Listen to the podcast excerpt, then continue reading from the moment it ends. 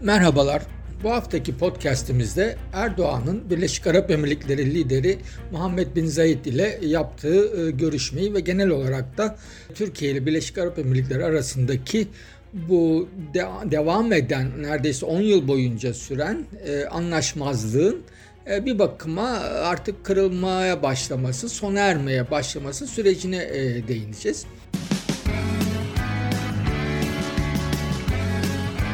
Oku, dinle, izle. Kısa Dalga.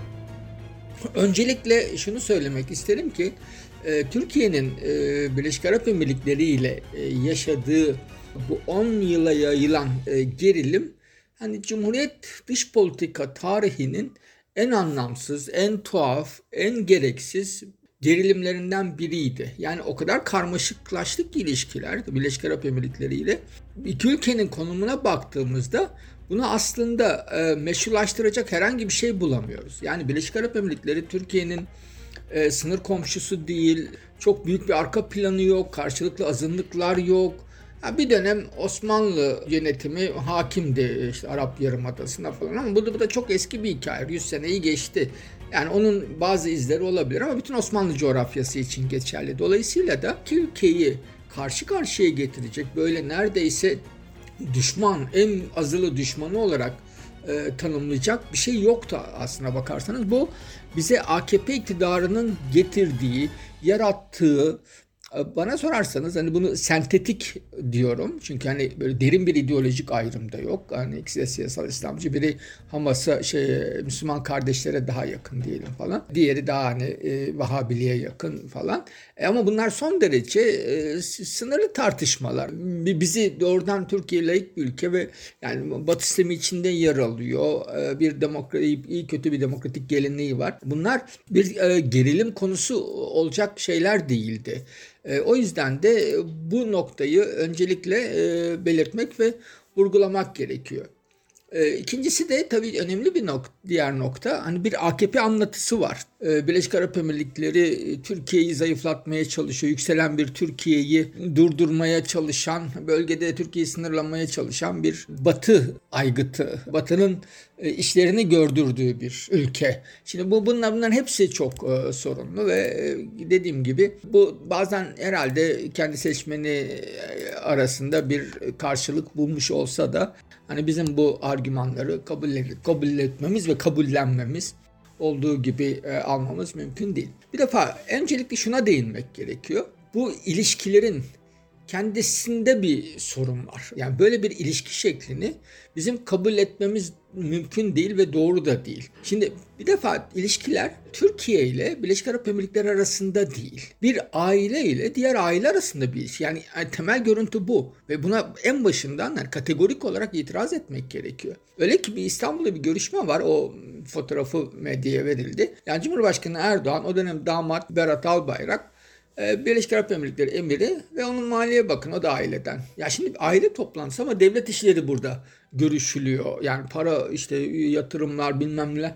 Ama mesela dışlarından kimse yok. Bir kayıt yok. Evet damat maliye bakanı ama e, o da şey aileden biri. İşte Erdoğan aynı zamanda varlık fonunun başında falan. Yani dolayısıyla da bir iki devlet arasında bir ilişkiden söz etmek yerine iki aile ya da iki rejim arasındaki ilişkiden söz etmek gerekiyor. O yüzden bana sorarsanız bu hani ilişki bozulmuş, düzelmiş kelelaka bir konu. Yani Türk halkının için bir, bir anlam taşımıyor çok fazla. Şimdi ikinci olarak ilişkilerde bir çıkar tanımı yok. Yani Türkiye'nin mesela Körfez'e yönelik politikası nedir? Yani ana hatlarıyla.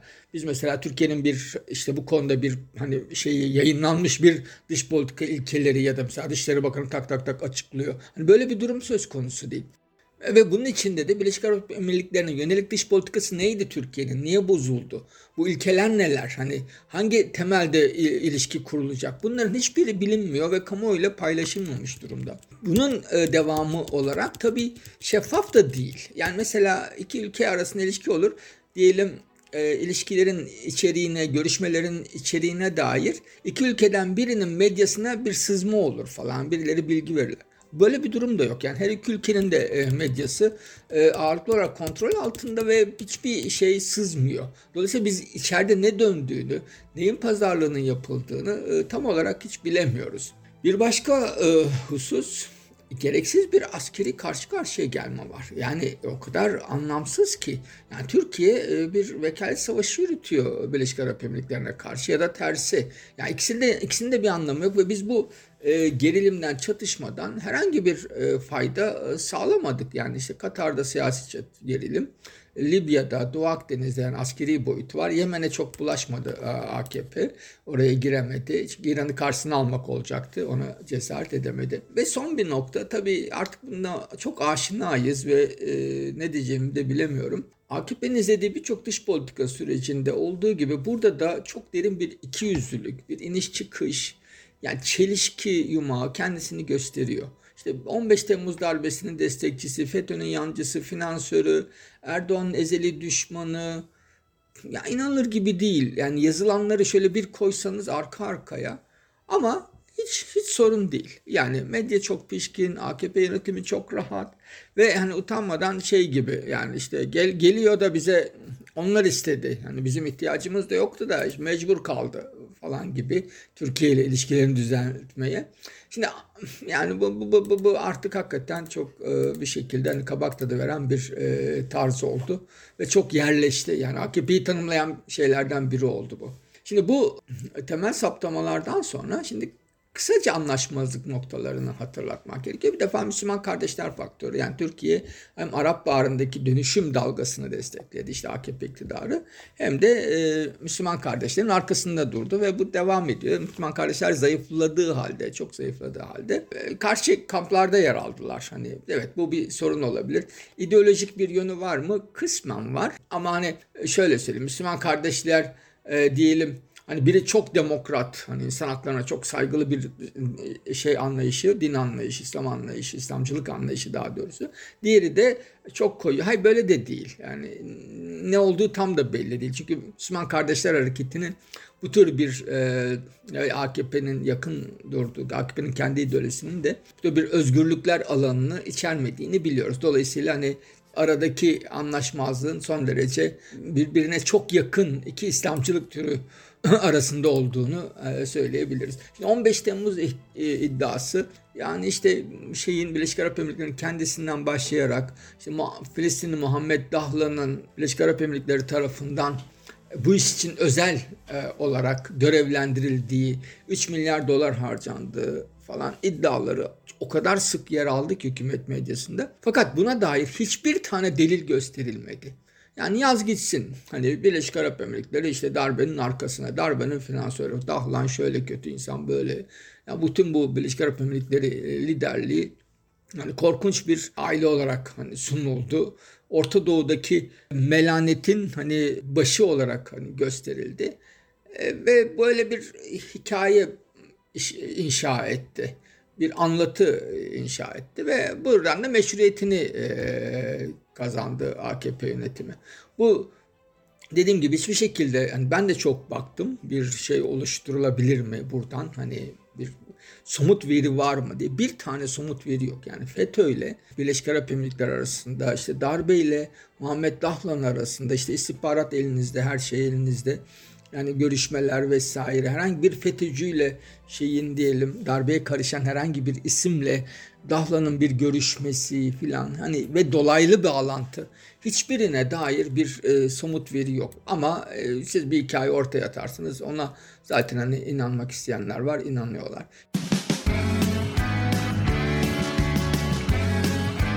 Oku, dinle, izle. Kısa Dalga. Şimdi 2017 başında Katar krizi yaşandı e, bilindiği gibi. Burada da doğrudan Türkiye Katar'ın yanında yer aldı. E, hem ambargoyu, e, ablukayı daha doğrusu işte belli tüketim maddelerini gönderdi falan. Hani tabii ihraç etti diyelim ona. Hem de asker gönderdi ve bir askeri üssü oldu Türkiye'nin. Ya bu ne işe yarıyor bilmiyorum. Bunu askerler de çok önemsiyorlar efendim. İşte Körfez'de askeri üssümüz var. Yani sonuçta Türkiye'nin güvenliğine ne gibi faydası oluyor? Bunları bunları bize hiç söylemiyorlar. Ee, ama işte e, Türkiye işte şu anda tabii irili ufaklı olmak üzere yani 12 ülkede askeri üst tesis ve askeri varlığı var. Yani bunların ulusal güvenliğe katkısı bana sorarsanız son derece e, tartışmalı. E, bu tabii belli bir bedeli de oluyor. Bu sefer Katar'ın yanında yer alınca Birleşik Arap Emirlikleri, Suudi Arabistan'ı, Bahreyn'i, e, Mısır'la zaten kötüydü. E, onları da karşınıza almış oluyorsunuz. Bu sefer müteahhitlik hizmetlerinden dizilere kadar, işte tüketim malları, Türk malı almayan kampanyalarına kadar hani zarar görüyorsunuz. Bunların bir hani dediğim gibi somut bir e, ne faydası oldu Katar'ın Türkiye'ye bunu da bilmiyoruz. Yani Birleşik Arap Emirlikleri ilişkiler ne kadar e, şeyse şeffaflıktan uzaksa Katar'la ilişkiler de öyle. Şunu vurgulamaya çalışıyorum. İlişkilerin iyi olmasıyla kötü olması arasında bu açıdan bir fark yok. Çünkü neden iyi olduğunu anlamıyorsunuz. Yani Katar'la neden bu kadar iyi olduğunu da belli değil. Çünkü liderden lidere gidiyor, aileden aileye. Birleşik Arap Emirlikleri neden bu kadar kötü olduğunu da bilmiyoruz. Çünkü o da e, liderler arasında bir sıkıntı. Bizi ilgilendirmiyor çok fazla. Yani Türk halkının refahına, şeyine, e, mesela işsizliğine, ekonomik koşullarına, güvenliğine bunların bir katkısı olup olmadığı çok meçhul.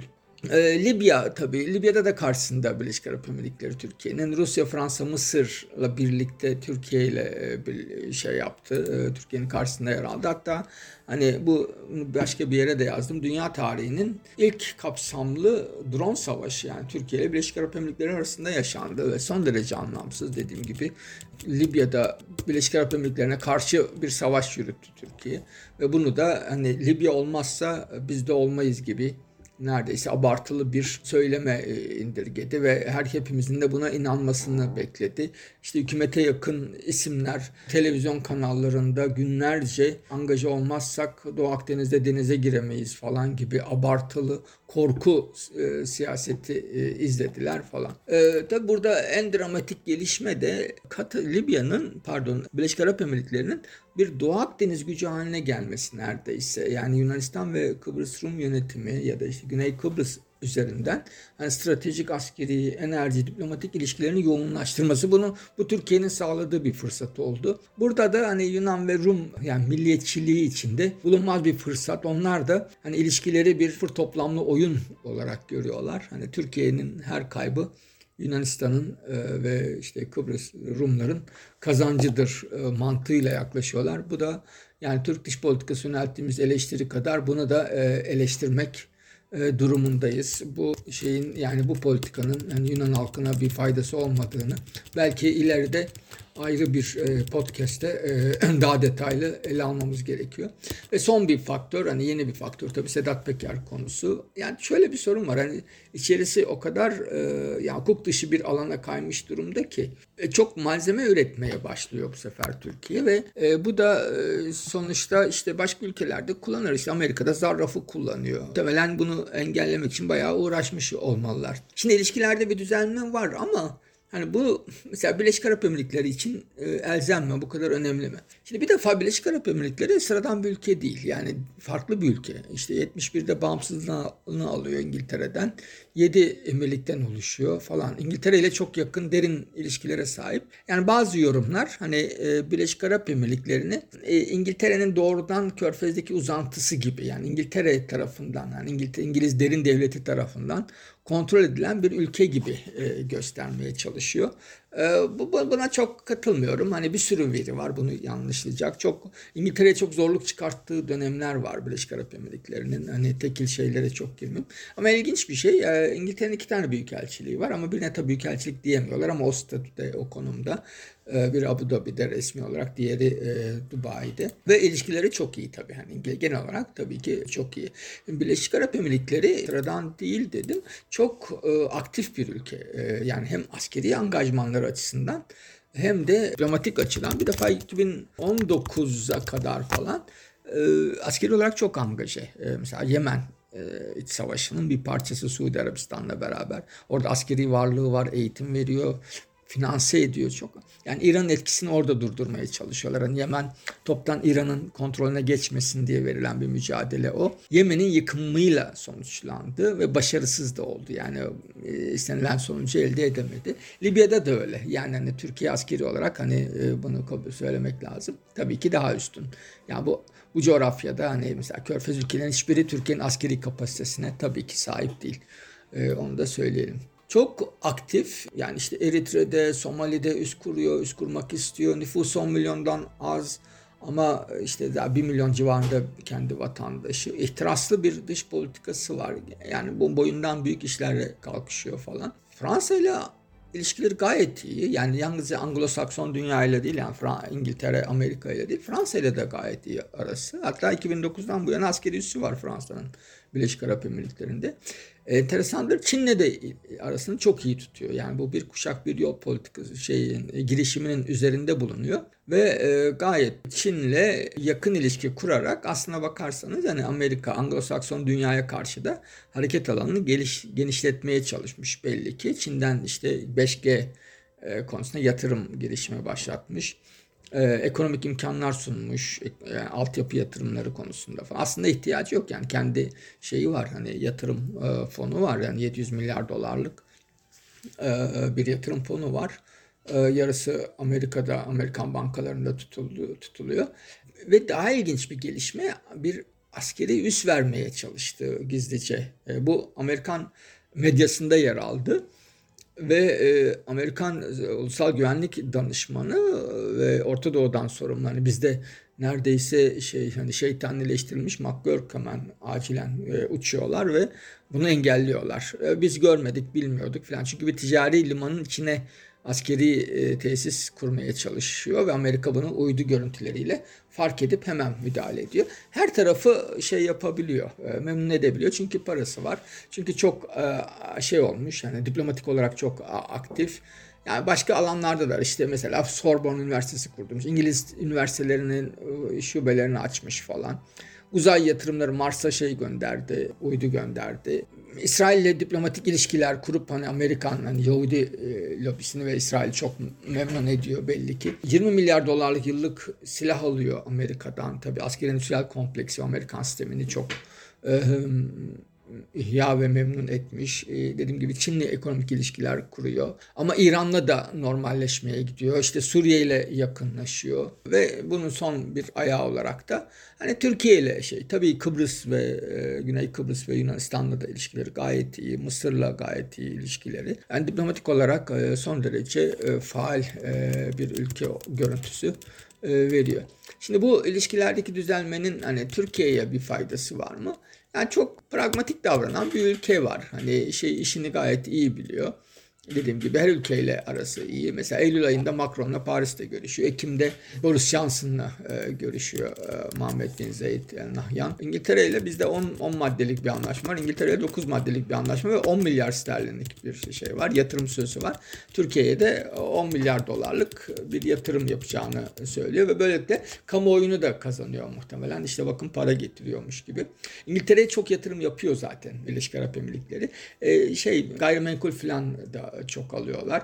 İşte futbol takımı işte Manchester City vesaire e, kendi yatırım fonları var. E, o yatırım fonunda hani birikmiş paralardan yani çok rahat hani harcıyorlar belli ki. Şimdi Birleşik Arap Emirlikleri gerilim devam etmesinin bir anlamı yoktu artık. Hani hem onlar şeyi değiştirdiler hani politika değiştirdiler. Gerginlik politikasını terk ettiler ve çatışmalardan yavaş yavaş Libya'da da asker çekti ya da danışman çektiği işte orada paralı askerler kullanıyor falan. Hani kendisi çok fazla Zaten nüfusu da az. Hani asker bulmakta zorlanabilir. Zorunlu askerliği getirdiği söyleniyor ama Birleşik Arap Emirlikleri askerlerinin gidip bir yerde çatışmasını beklemiyoruz. Şimdi bu ilişkilerin düzelmesi ya AKP'yi kurtaracak bir şey değil. Yani Birleşik Arap Emirlikleri, Katar bunlar hani Türkiye'nin, Türkiye gibi 80 küsur milyonluk bir ülkenin yapısal sorunlarını, ekonomik sorunlarını, ne, ne diplomatik yalnızlığını, yan, e, dışlanmışlığını falan hiçbirini e, gidermezler. Yani getirip kimse de zaten hani cebine Türkiye'nin hibe olarak 10 milyar dolar koymaz.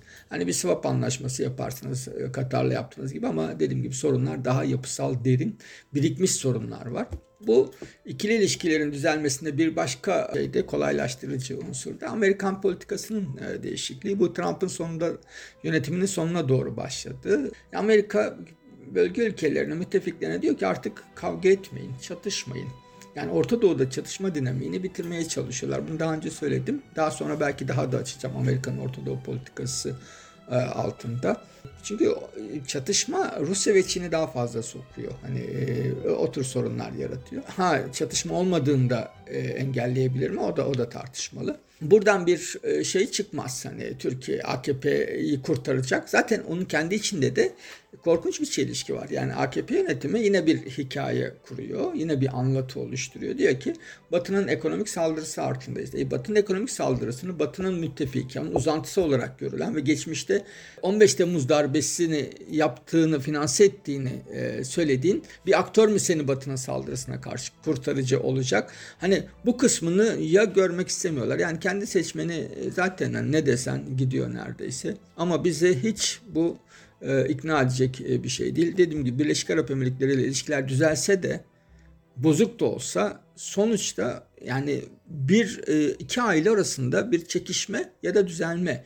Katar'la ilişkilerin iyi olmasıyla Birleşik Arap Emirlikleri ile ilişkilerin kötü olmasının Türk halkına bir yansıması yok. E, esas bizim dikkat etmemiz gereken kısım bu. Hepinize dinlediğiniz için çok teşekkürler. Kısa Dalga podcastleri Demet Bilge Erkasab'ın editörlüğünde Mehmet Özgür Candan'ın post prodüksiyonu ve Esra Baydemir'in hazırladığı görseller ile yayınlanıyor. Kısa Dalga'ya destek vermek için Patreon sayfamızı ziyaret edebilirsiniz.